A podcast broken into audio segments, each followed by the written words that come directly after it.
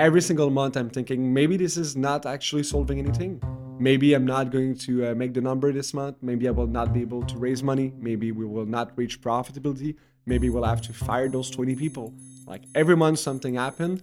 And with time, one thing I learned is I'm still getting impacted by it, but I'm just seeing this from a bird eye view, and I'm just seeing what we've been at, done so far in the three years. I'm like, if we didn't die yet, what are the odds that we'll die again? Welcome to Montreal Startups, a show where we cover local, innovative, fast growing companies and the inspiring stories behind them. On today's show, we talk to Andrew Lochhead, co founder and CEO of map based accommodation platform Stay 22.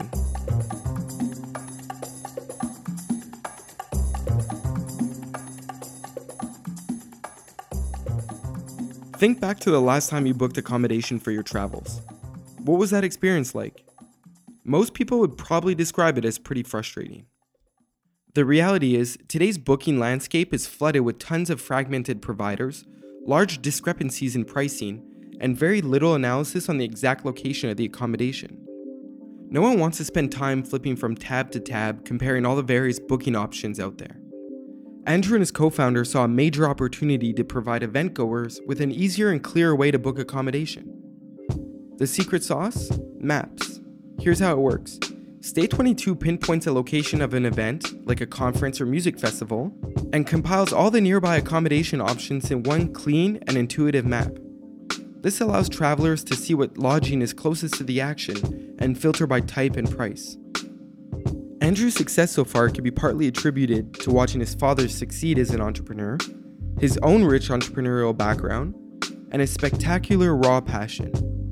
So grew up in Montreal till I was six years old. Um, then my parents moved to the West Island, even further than the West Island actually, called Pincourt, which Pincourt. is like uh, 35 minutes away. C'est loin ça. C'est loin pas pire.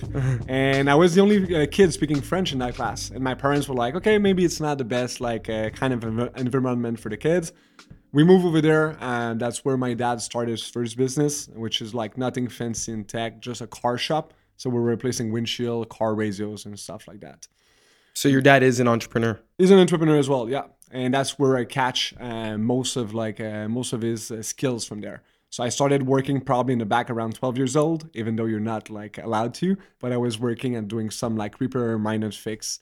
Then at 16 i moved to the front start to do sales. That's where i got like that crazy um what is a picure um like um itch like a, crazy itch for sales itch. yeah exactly. itch for sales so crazy itch for sales um it was really good. Nothing more than i like than people signing a paper me delivering a services or just getting, getting their credit card to get their money I guess. To close the sale. Exactly. And there's nothing best because you ask a question you make sure you can provide a good services and people are leaving the office like being happy.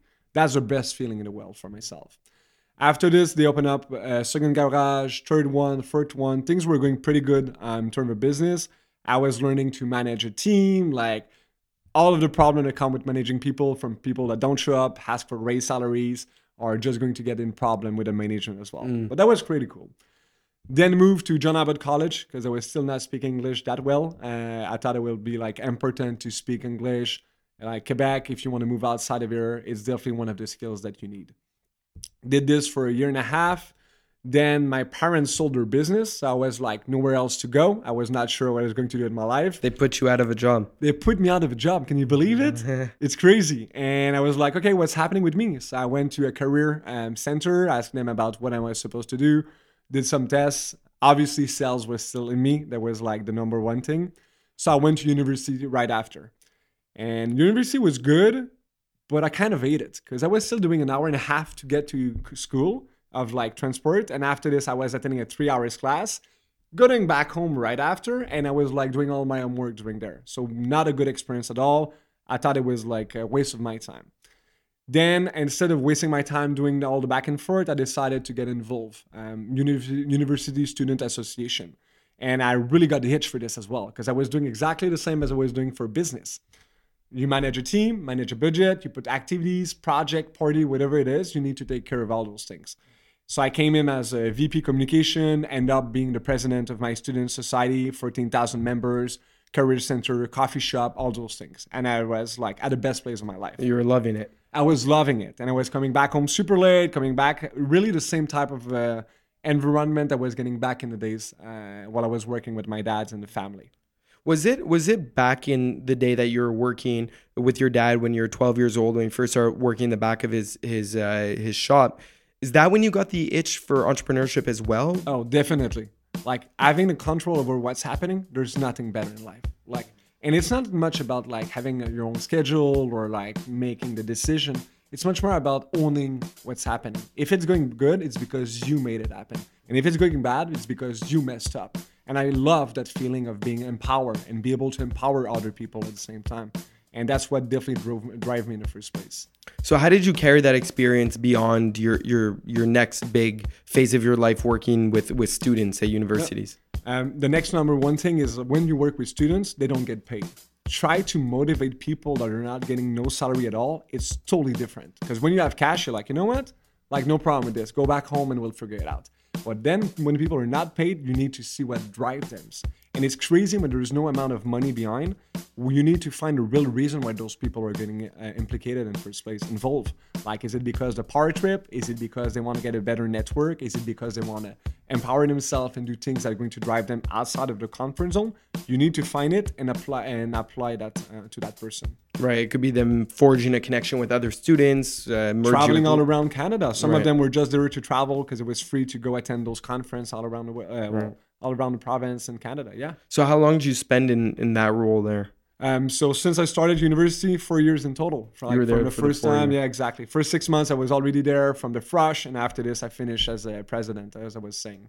And so, when you graduate university now, you're you're kind of left with the same decision that you were in when you were in John Abbott, did you have to go see a career person and say what's next for me now, or did you know right away I gotta gotta start some some business? That's exactly what happened. Four months before graduating, I'm like, what am I doing with my life now? Like I've talked with friends. Most of us in marketing are just going to find job at Xerox selling, um, are going to work for a marketing company in Montreal. Like there's 12,000 students graduating in every year in Canada in marketing. So it's super hard to find a good it's competitive, job. right? It's super competitive. And one of the things I just thought I was like, maybe I can find something that's relevant to me. And that's how Studentsphere, uh, my first startup, actually uh, was born. I was, as uh, president of a student society, throwing a party every semester or so, um, activities, networking, grad, uh, grad balls, and so and I was going to dance with about fifteen thousand dollars in my pocket every like few weeks or few months. I was like, this is impossible, right? I can just get stabbed in a dark alley, like uh, yeah. Parc Gamelin going out of Tel TELUS, and people are just going to get that money. And I thought there might be a better way to do those things. And Studentsphere was actually a ticketing platform made for students by students. Okay. After finish, I just like uh, ended up with a friends. Both of us are like, perfect. We got something. We got that network of people let's start this out. And Studentsphere was born. So Studentsphere had a tech element to it too, right? If yeah. there was ticketing involved. It was, and one of the main problems is neither me or my co-founder actually were tech people. Right, Both right. That was my sales. next question. Yeah, yeah exactly. Um, I learned it the hard way. We spent forty thousand dollars working with an agency outsource, outsource the problem, and every time there was a new request, every time we needed to change something, they charge and they bill and they bill and they bill and this was non-sustainable for mm. us. You realize that if you ever you were to do this again you need to either to do it yourself the technical stuff or bring a technical co-founder on board. You got it right. How did you find that agency? I'm always curious about this part when i hear that someone built their their mvp or built their their app or their software through an agency. What is your first step to to vetting an agency and realizing that this is the right team for you to work with people it's always about network. Uh, of course you can go on google you can go look at the reviews online but you speak with your friends. So one of them will probably have worked with an agency in the past and can just say by the way will you recommend it? Do you like them? Are they going to like over uh, overcharge? Are they going to write project?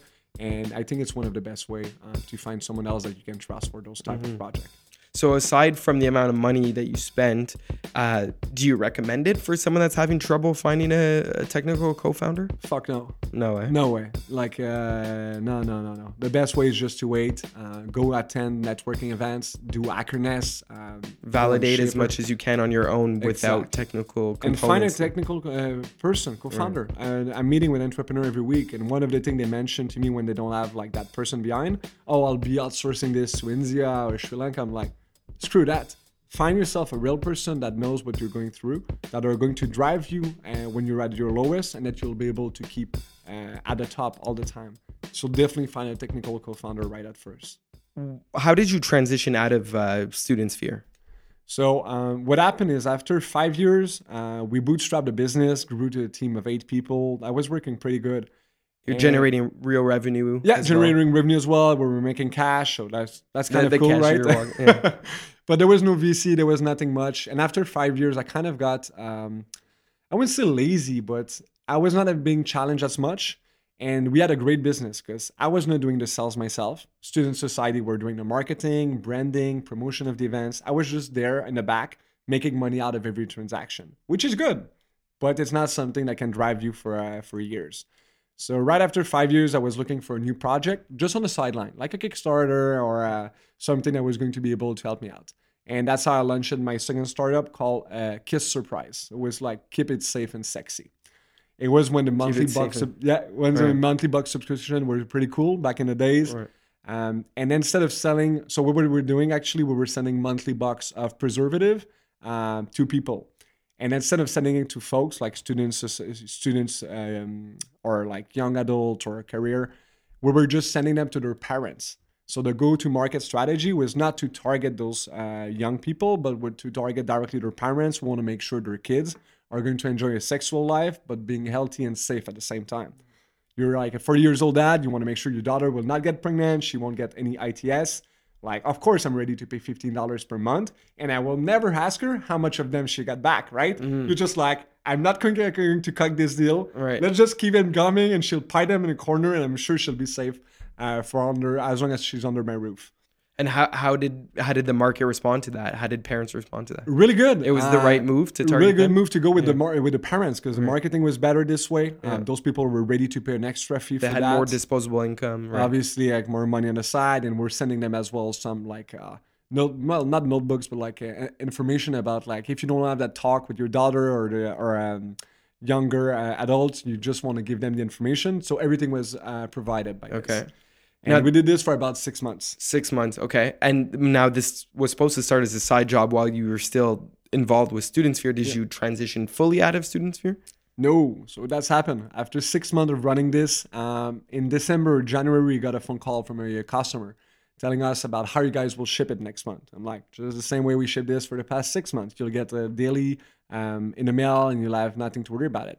And the mom just said, well, you know, it's like it's going to be in the minus right now, so there's no way you can send this out.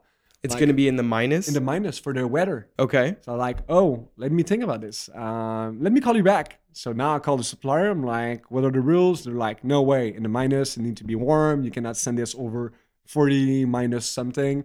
I was like, okay, maybe we can put like a heat pad in there or something like this. And even after all trying out, there was no way we can sustain this.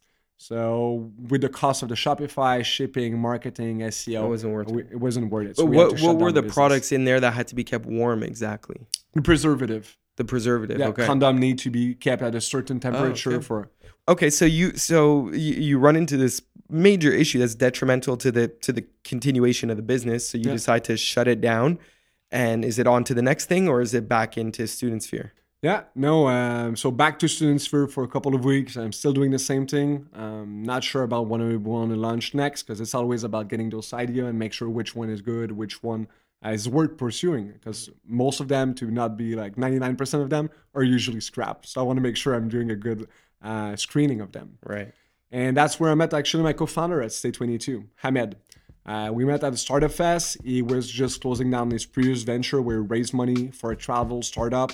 Um, failed because the customer acquisition cost was so high. And he told me about what he was doing. I told him about my business with Student Sphere. And I saw the opportunity for myself as a travel, as a platform that's like got in touch with tens of thousands of students all along. Um, I can just have the travel services after they purchase the tickets. I know exactly how many of them are coming from outside of town. I can target them with the exact services they're looking for, and I can show them right now all of the accommodation or their destination. Whether it's a happy hour, uh, going to be a party, it's going to be something else, I can offer them everything at the same place. How else how is this idea shaping in your head? You guys are taught you and your co-founder are, are talking about this at this point. Yeah, so already he's the one we came up with the idea. Okay. He already had the MVP out. Uh, he tested out on Reddit. Like if you know about Reddit, they either hate you or love you. Like there's no halfway uh, in between. And people were calling him gods. Like, oh my god, this is so cool. He created this for a tournament in, uh, of CS:GO, like Counter Strike in Germany. People were so happy about able to see where the venue is, and instead of seeing 0.9 miles away, which doesn't tell you if you'll get stabbed, like, or you're going to be in a nice neighborhood, on a map it's super easy to find all this information at the right place. So from the very beginning, what Stay 22 is today, I guess it's fair to say it it, it was that way from the beginning as well. Yeah, it did change like everything else. Right, there's minor change, but the core element of, of, of building a product around a map, right? Yeah.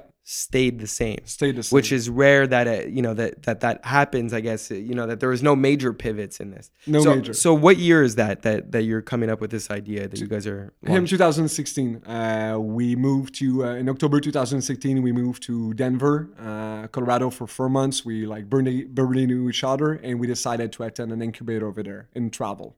Okay. Is that that's obviously before you decide to join Founder Fuel? Yeah, exactly. Right before when we come back from Denver, uh, two months later, uh, we did the uh, interview process for Founder Fuel. We got in. We're like, okay, perfect. Coming out of an incubator. Now, Founder Fuel. Next step is to raise money, obviously. So that's exactly the path that we The follow all along. timeline. So how I'm curious about your experience in Founder Fuel. What how, how was that that whole um that that whole experience there? Was it valuable? I've been dreaming for that experience since I launched at uh, Student Sphere. Like five years ago, I saw the people stay uh, pitch on stage. I was like, one day that's gonna be me. And when it said us at the last interview, by the way, you guys are in, I was like, oh my god, this is finally happening. It took me five years, but now I'll be pitching on that stage, having the chance to work with the best entrepreneur, the best advisor, mentor that you can get in Montreal, and just expand my network at the same time. It was really crazy. From um, the numbers of meeting that you can get the numbers of smart people that you will have never been able to met otherwise, but also the cohort. Uh, those people are amazing. Like they've been through L's with us. Showing up in the morning at like seven till you were working and closing the night at eleven or twelve. Like it was really crazy. Just of us working together, making sure each week we will be the next cool startup, and then the week after it's someone else, and the week after it's someone else. we're just like challenging ourselves this way. So yeah, and you're holding each other accountable as well, and and yeah, it's always good to go through an experience like that with other people. So th- I guess uh, my takeaway from this is that you would recommend Founder Fuel to other early stage startups. It depends. Like everything else in life, if you're a first time entrepreneur, uh, if you don't have that type of network around, if you're not sure about where you're heading, but you have something that's not only a product market fit, but like you see some growth, some traction, the sales cycle is kind of like um, short. I think Founder Fuel will be a great fit for you if you're looking for that type of stuff. But if you're going there thinking that it will drive your business by itself, that you don't have to work and that's going to like change your game, no way. You'll be losing your time and you'll make other people lose their time as well. You're ready, you need to be ready to make the sacrifice. Otherwise, it's going to be as much as you get. Uh, from Founder Fuel is as, as much as you're ready to give. So uh, along this timeline that you just gave us of uh, you know of being in Colorado in, in the accelerator, being in Founder Fuel, and then raising funding and going on, when did you go to market in in that timeline? we always been to market uh, from the first day at reddit even though there was like no tracking no dashboard no commission like it was uh, api super shady uh, but that was working. We always been to market and we were always in talk with customer to ask them about like what's missing how can it improve? And every week we were telling our product was shit uh, that people were ready to move it away from there and that's how we got to improve it from time to time So your your goal really early on was was really to to build a, a scrappy MVP and validate as much as possible. Yeah, as I don't want to do the same mistake as before. Build something that was not going to work out and spend like week, weeks, and if it's not years, uh, working on something that will not be able to work. So because you were it was so scrappy and how you were you were validating this product, what were the the main metrics you were you were looking at? What was providing that validation? So since it's a B2B, uh, B2B2C company, we had two types of customer in that case. So the end user, obviously, that will travel uh, to a venues, to a show, conference, festival. In their case, we're looking at conversion rate. How many of them are going to end up booking? How many of them are going to click on a map? How many of them are going to engage? And even to these days, that's the type of KPI we track. For B2B, it's about churn rates. So how many of them are going to um, churn out and not use your solution the year after, or many of them going to use a competitor of yours? Uh, which we've been lucky so far, only one of them uh, did churn. But this is what we're looking for uh, almost every week.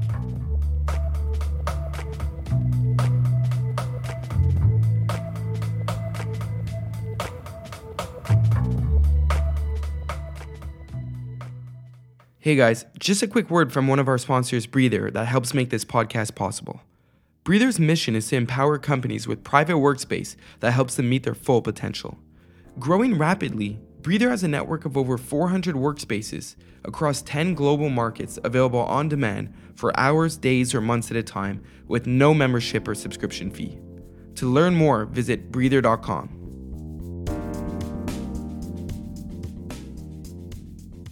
This episode is also brought to you by KBD Insurance. KBD Insurance is a Montreal based insurance broker specializing in commercial, car, and home insurance. We can all agree that insurance is more complicated than it needs to be, which is why KBD's team of over 30 brokers aims to simplify the insurance process for their clients. Check them out on LinkedIn, Facebook, Instagram, or visit them at kbdinsurance.com. Life is chaotic, insurance doesn't have to be.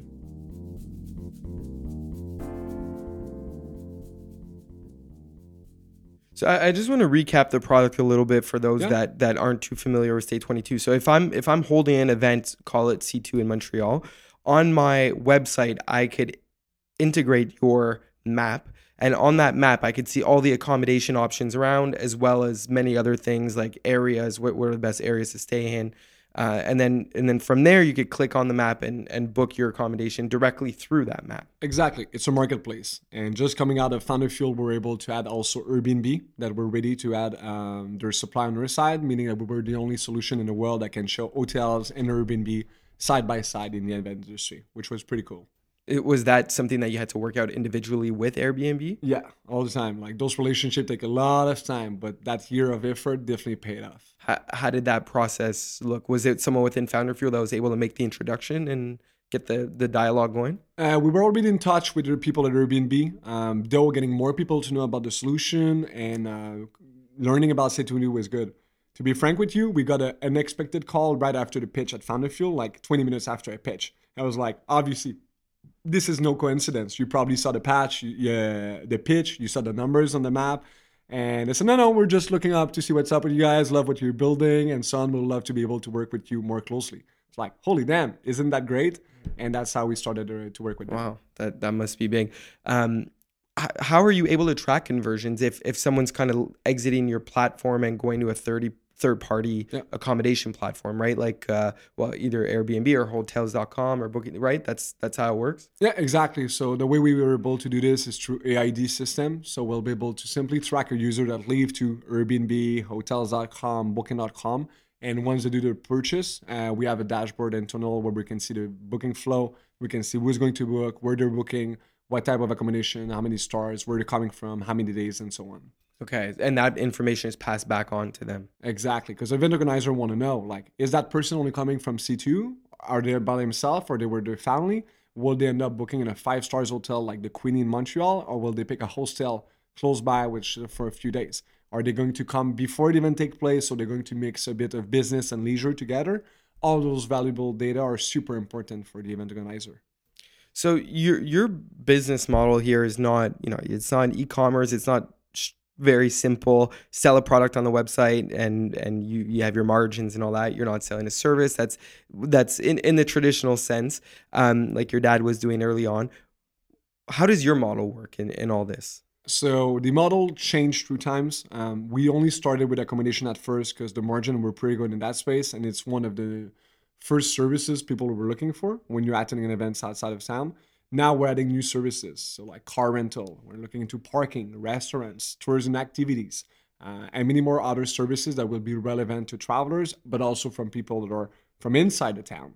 And um, all of them have different models. Some of them are on the affiliate business model, where you just get a commission out of every booking. Some of them you need to be merchant of record, meaning the transaction go through you as a regular e-commerce uh, company. So it's it's kind of a, a sort of an affiliate play. Yeah. that's that's built in there. Um, what then transitions you into your funding stage now? Because you know you, you, you there's no seed round up until this point, right? So so now you're ready to start raising capital. Exactly. So we pitched Founder Fuel um, since it's only 12 weeks, super short. We knew platforms were going to drive more revenue to our business, but platforms take longer to uh, to close. So uh, we decided to uh, edge down into events. Events can be closed in a few days up to a week. super fast, good product market fit with them. Like it's truly solving one of their problem, like a real uh, painkiller for those.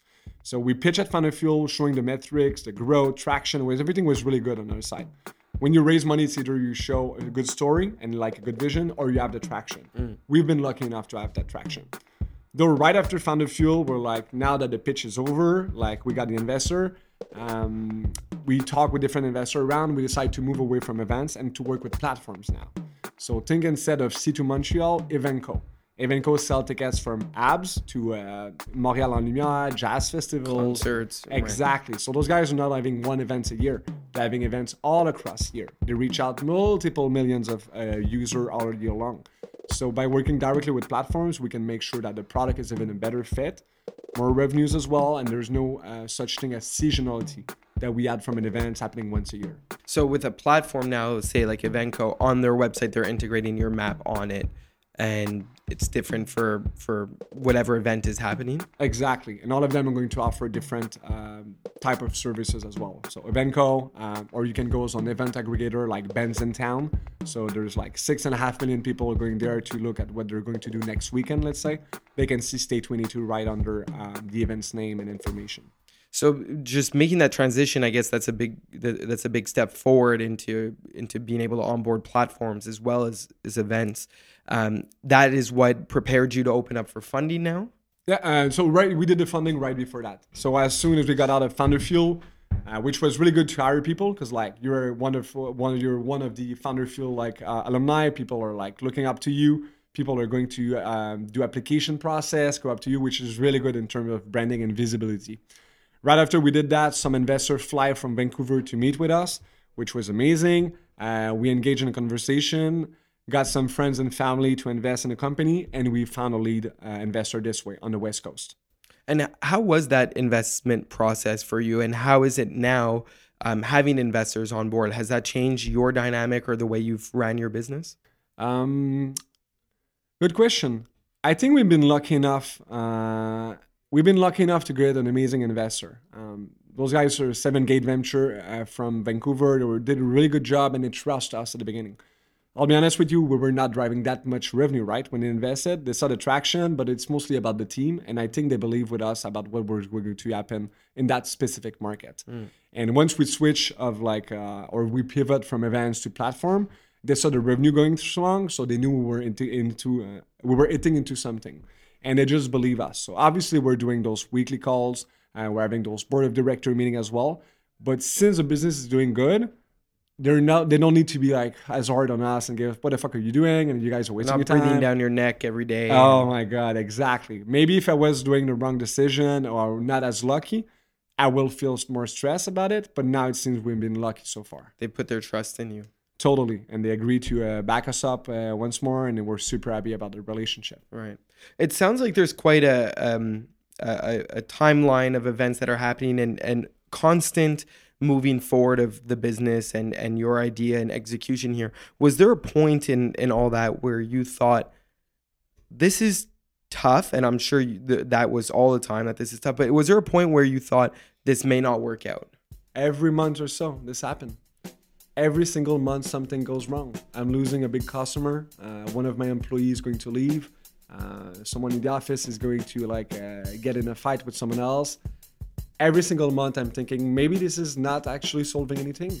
Maybe I'm not going to uh, make the number this month. Maybe I will not be able to raise money. Maybe we will not reach profitability. Maybe we'll have to fire those 20 people. Like every month, something happened. And with time, one thing I learned is I'm still getting impacted by it, but I'm just seeing this from a bird eye view. And I'm just seeing what we've been at, done so far in the three years. I'm like, if we didn't die yet, what are the odds that we'll die again? And I'm just being more um, peaceful about it, I guess. That, that's how you deal with that doubt? That doubt. I'm having a great co-founder. Like every time I'm down, he's a one up. We're playing a good devil advocate to make sure that no one is like super high, thinking we're going to crash a world. Right. Next day something goes wrong. You're like, fuck, man, this is going over. Like, we'll have to turn the key to the business. Our investors are going to lose their cash. People are going to make joke about us because Stay 22 is out. Like, and obviously, this is not what we want. We want to those people to be happy, to learn, to improve themselves as well. This is one of the reasons the business is alive.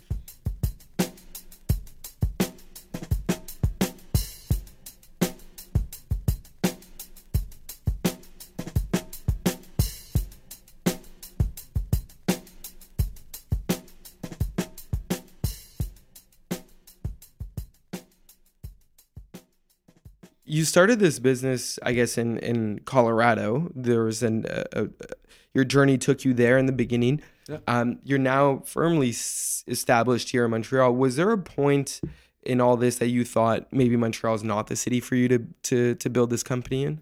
Oh my, uh, we thought about this quite a while. Uh, from the YC interview that we did in Mountain View till the time that the uh, major people in the travel industry, some of them are in Denver, some of them are based in Europe as well. We thought a few times about maybe it will be better to move somewhere else. But in the end, um, I'm a Quebecer. Like, I love the city. If um, one of the questions I love to ask in interviews, like, if you had one place to live in, the world, in any place in the world, where will it be? For myself, that person, that place will still be Montreal and I love the education system. I love the health system. I love like the political, even though there's some problem here and there. But overall, I think we're pretty lucky in Montreal. Uh, people complain about the weather, but I love the first season that we're getting, hmm. and it just makes that we enjoy summer much more because we know it's short. Right. So and no, that's, that's uh, Montreal is a place to be. So aside from just that you like the city and the the you know the macroeconomic reasons for being here, from a startup perspective, what other advantages do you see being here in Montreal? SR&EDs. SR&EDs. a lot of people are talking about SR&EDs. Yeah. Um, we have university. There's four of them in Montreal. I was listening to the one from uh, Eamon that was challenging about like getting good people and so. I think we're one of the most lucky city actually. Like from McGill, HEC, UQAM, and Concordia. There's so many people that are graduating each year that we have access to this talent.